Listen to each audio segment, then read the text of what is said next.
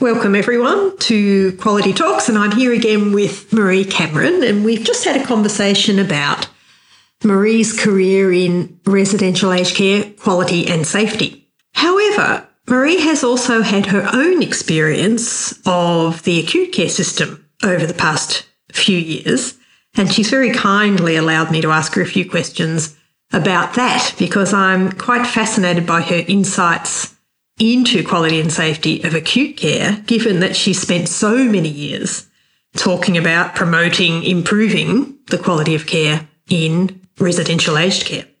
So, Maree, to kick off, have we cracked patient centred care in the acute sector, do you think?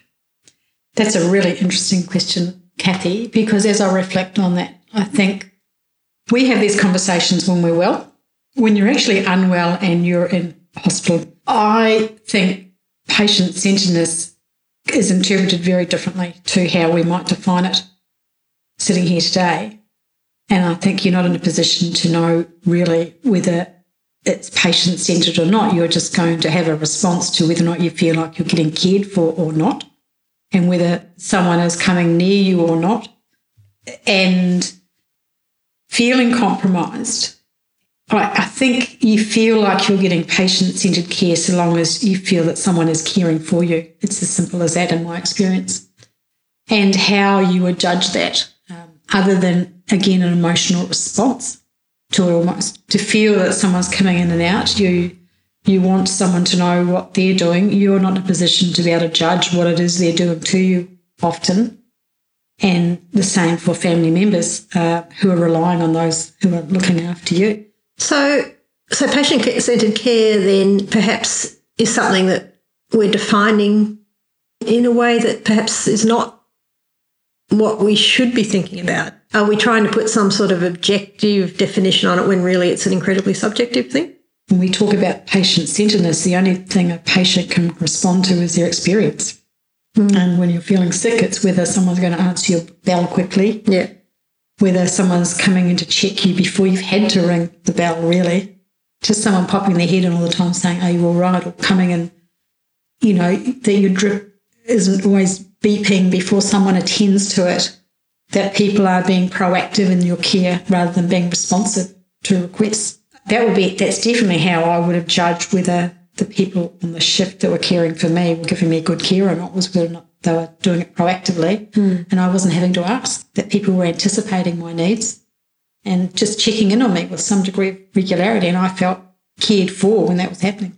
See, I think that's a really interesting perspective because when I talk to people about person centered care, when I'm out and about in a hospital, for example, and I'll try and scratch the surface and see what they're really talking about, often they're talking about bedside handover and engaging consumers in their decision making about the care. Was that an important part of person centered care for you? I have been absolutely shocked by my own response to not investing in the decisions about my care in any great way. That when you're unwell, the one thing you hope for most is that the doctor who's looking after you is good, but you never really know whether or not they are in a sense of their technical or their professional acumen or how they're held in light of their peers. You just don't know that as a patient. But when you're unwell again, I don't want someone to give me 10 options and for me to go away and think about it and do my own homework to decide and do the pros and cons. I want someone to be telling me what it is they would do. And I have found myself, particularly with the medical staff, saying, when they have given me options, and I'll say, well, if I was your sister or your mother, what would you say to me? Mm. And that's as, as close as I've got to with my own decision making because there is so much in the decisions around medicines and treatments and the relative impact and efficacy over time and beyond the immediate response that I don't want to make. In fact, I don't have the energy to make those decisions when I am unwell. And that has been really surprising to me. I would have thought, with my health background knowledge, and the work that I've been doing all these years, I would have been the picture patient who wanted every bit of information and wanted everything laid out and for me to be in the driver's seat around this. But actually, what I've found is I'm the passenger in many ways. Yeah. I'm not, I'm central to it, someone's taking me on the ride. But I haven't had the energy, and my family haven't had the same knowledge that I've had either. So we talk as health people, health practitioners, in a way that is quite a foreign language to anyone else. And I know that it, it, it frustrates my husband that we'll be talking to my doctors and I'm having the conversation because I understand the language and we get out and he'll say, What was all that about? And even though he's included in the conversations, there is a language that we have that we don't even appreciate until we have some serious health issues and and you're interpreting it differently with family members about what's going on. So, so should we redefine patient centered? Because we started out trying to find a way to engage with patients more in our clumsy, subjective sort of way, trying to almost impose what we think onto the patient. So we think, oh, yes, this is going to be a great idea to give them lots of decision making. And here's you, someone who's high health literacy, worked in healthcare all their lives, saying, well, that isn't really necessarily that helpful or that patient centered. Is it time to redefine it? Well, I think I think it is, but it's also probably situational because someone who's actually engaging with the health system and they're actually relatively pretty well and high energy levels and capable of doing that. I think we confuse that with the capacity of a patient at any one time to be able to do it. So in some ways, I'd say my level of all of that is fluctuating, although it has been very consistent that there are so many treatment options usually no matter what you've got that you want it narrowed down so that um, you get the choice if you're going to make it as easy. Um, I think having long conversations and leaving it up to the patient is not the way to go because the patient is often the last person to be able to interpret it, myself included. Mm. Um, and as I said, I've been shocked myself because it's really challenged my own thinking, my experience. So I do think we need to redefine it. And I think we, we put, particularly the medical profession, we give them a lot of training, we give them a lot of experience. And now we're saying we want the patient to choose. And I just don't think you can do that. I do find myself getting onto the Google sometimes after I've made the decision or I've jointly made the decision, but I tend to do that to just check that I was given the right option, which is interesting. I've already accepted it. So I think having faith, I am the classic patient who has faith and wants to have faith in the doctor mm. because it's too confusing. And when you do start to actually research yourself, unless you are a doctor and probably even in the same specialty, you just don't understand this stuff. Mm. So you want them. And what I've really appreciated most with the health system interface is having had a long standing relationship with a general practitioner because you're then relying on them to give you a referral to someone who is good. Yes. You're hoping that you know, you've got a general practitioner who's well connected to know what's going on so that the referrals they make are going to send you in the right direction to start with. Because even when I talk to friends and other specialties, they only know about people in their own specialty. It's a very closed shop, and yes. I think we know that for everywhere in health. So you don't really know. And we don't put information out to help people choose. There isn't clinical data out there against all the doctors to tell us who's getting the best results and they may not necessarily work anyway because they can then cherry pick to make their results look better. But um, I do think we have to redefine it, and I do think it's situational, and I and we can't have one approach. And I do think we're asking too much of patients to be in the driver's seat with not enough information. And even if they're given the information to have enough information to be truly informed would require a medical degree. So Yes, yes. It's the concept of fully informed consent that I've always struggled with. How could anything really be fully informed with the amount of information that that would require? It's always been a, a, a bit of a thing for me when people talk about it almost glibly, you know. Apart from the things you've already mentioned, what else is really important to you as a patient? Would be something that we really should consider that perhaps we're not currently when we talk about patient centered care. Is, is there something that, that you've come across or experienced that you think, oh, gee, I don't think actually this, this fits into a classic definition of patient centered, and yet it's really important? When you're in hospital during the day, it's a busy time even as a patient because when your tests are happening and people are visiting and, you know, just lots lots of things happening. So the time for talking often tended to be with the night nurse, hmm. and I often recognised that they were you know quite young. I mean, you know, I'm I, I did my nursing a long time ago now, and and one of the things that I most reflected on is probably now being in the situation I am with my own healthcare. All the things I said to those patients years ago, which were so stupid. and I would have said, and I would have said, so I find myself in a bit of a mentoring role actually with the night nurses because they, you know, we, we talk about it and, and, um, and I, and I find that's the time. So you don't have that time during the day and you shouldn't probably expect it either because that's the time when things are happening. Mm. But I think we don't always appreciate the role of the night stuff because it is slower for the patient because the doctor's all gone home to bed for the most part. You know, all the procedural stuff has shut down. So that's the time of the day where patients actually get time to do some talking. Mm. That's not actually how we start either.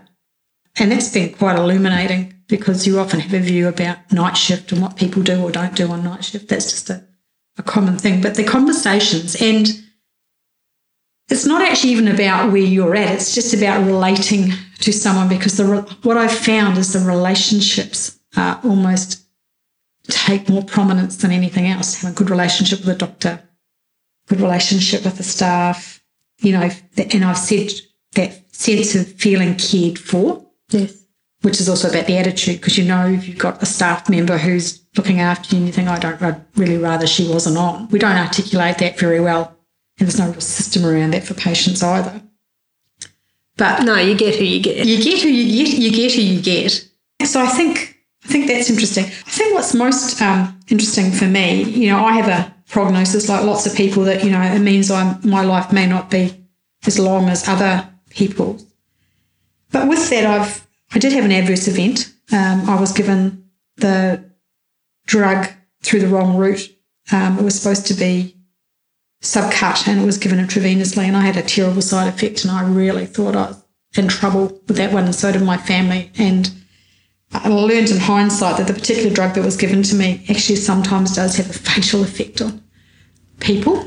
Wow. And I, I wasn't really feeling uh, very well, but it was not until the next day I was talking to my consultant who had come to see me and I talked to him about the adverse event that had happened and it wasn't in the records which was interesting. They then started a whole, whole investigation, but more importantly, no one had ever talked to me about resus status. And it's one thing to think that, you know, you might have a long standing chronic illness um, and people make judgments about that. But I realised very quickly when I was having the adverse drug event that I actually didn't want to die from a drug event. No. And I was wondering if I had died, whether that would have been signed away because of my underlying health issues. And the whole notion about depending on what's going on for a person, the discussion about resus just doesn't happen, which I found really interesting. That is pretty Because people can live for a very long time with something that's considered to have a, a terminal prognosis at some point in the distant future. So you think that possibly colours people's caregivers' perspective? Caregivers, and I think just our processes, we talk about not for resus all the time in healthcare, but we actually do that in the context of the particular areas I've found because no one's had a conversation with me and I've had a few admissions now. Mm, yeah. So I'm just assuming that that decision's been made. And, you know, maybe that's what I would choose. But very quickly I realised I didn't want to die of an adverse drug event. Heavens no. And and would someone have resuscitated me? Yes. Did you ask anyone? No, I was so sick at the time. Yeah. You see, this, that's the whole thing. We put the onus back on the patient to raise the issue, or you've moved past it uh, and you start being grateful again. And the illness combined with gratitude, I've always thought is a cocktail not suited to putting the onus on the patient for too much at all, really. And, and a lot of people would say, oh, that sounds terribly patronising. But I think in reality, it's different when you're the one who feels terrible. You're so focused on yourself and wanting to feel better that you can't possibly have the brain space for too much.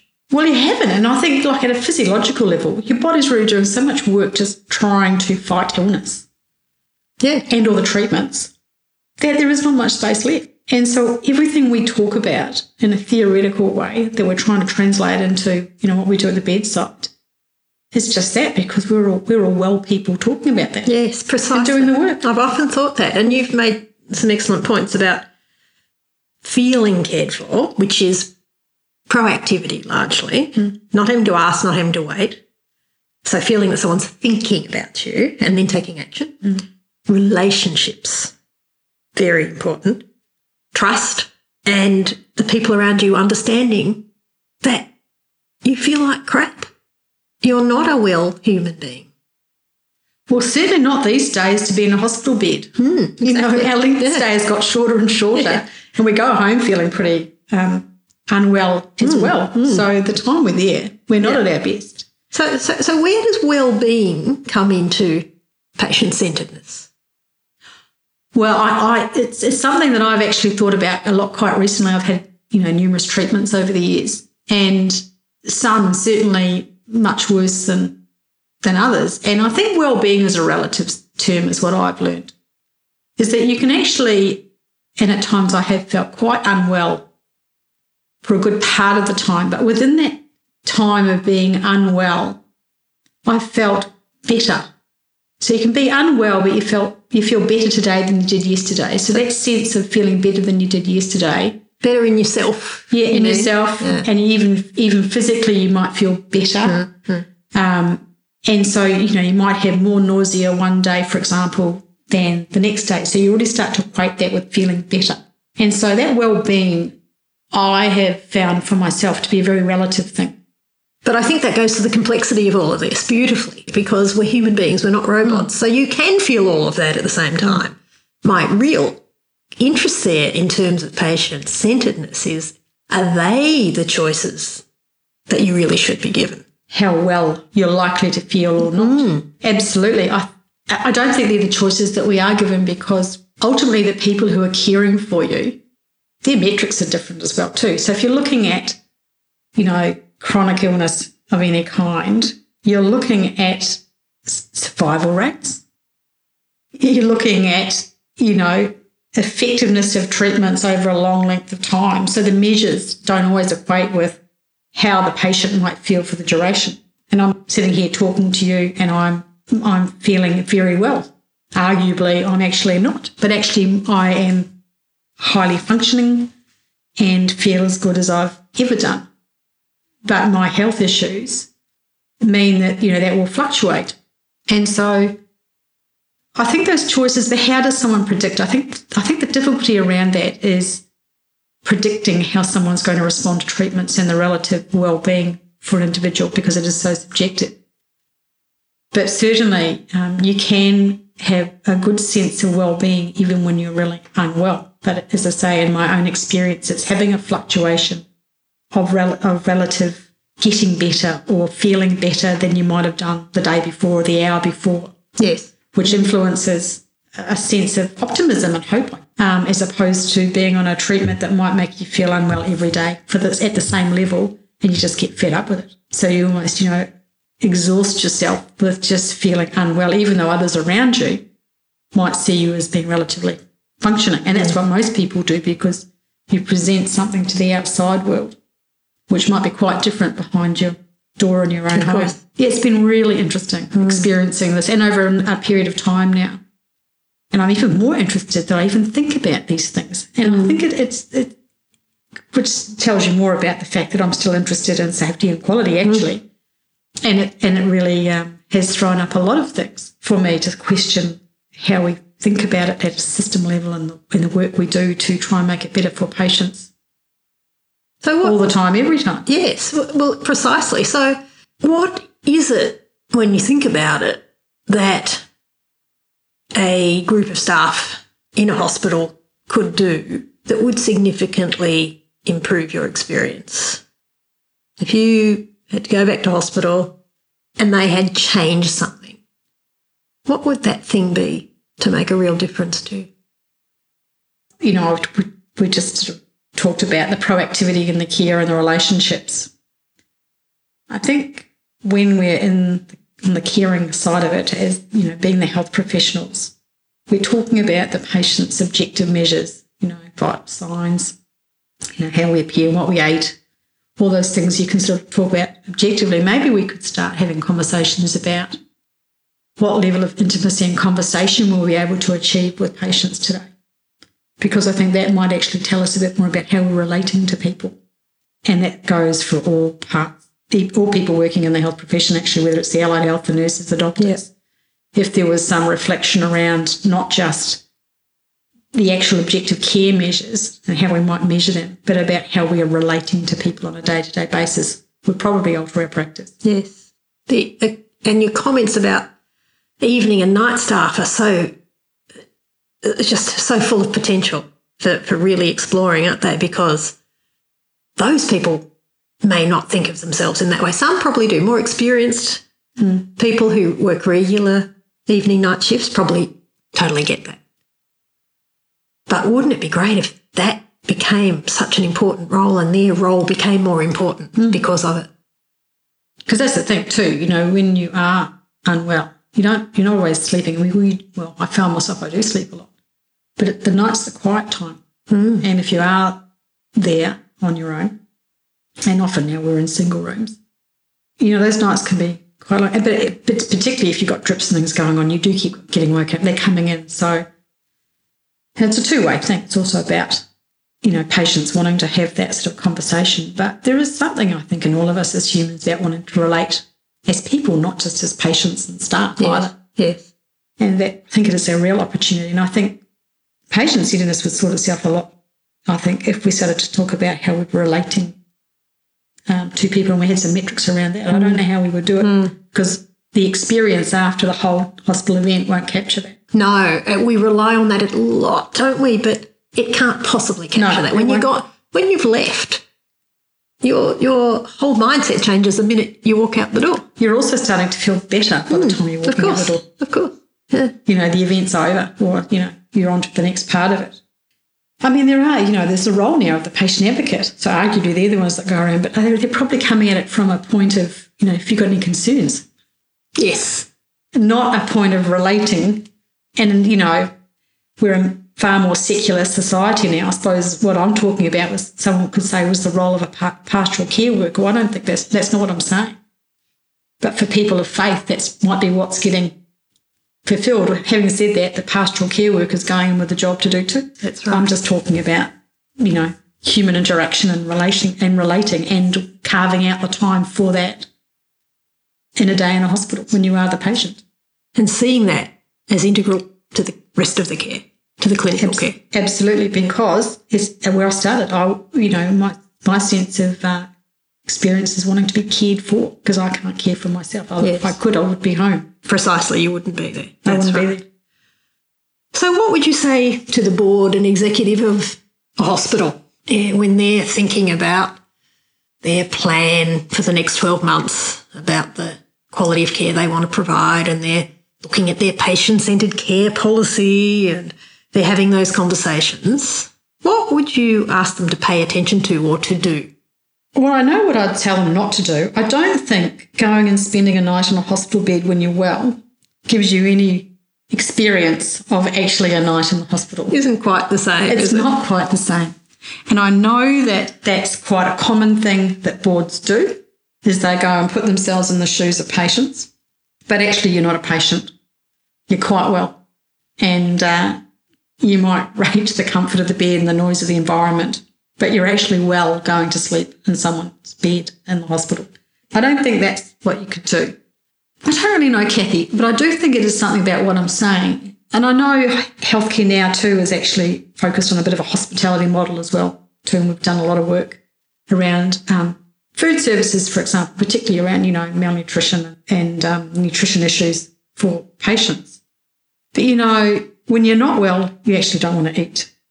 And then when you're starting to feel a bit better, I mean, I still go to hospitals where if the food's okay, I'm still surprised, but I still have no expectation that I'm going to get good food. And that's not what I'm going to hospital for. So I think we're sort of focusing on all these sort of things. But as the patient, you know, and maybe that will change over time, but they're not the things that focus my mind because, uh, at all it is down to feeling cared for. And I guess to say, well, how do you know whether or not the patients in your organisation are feeling cared for?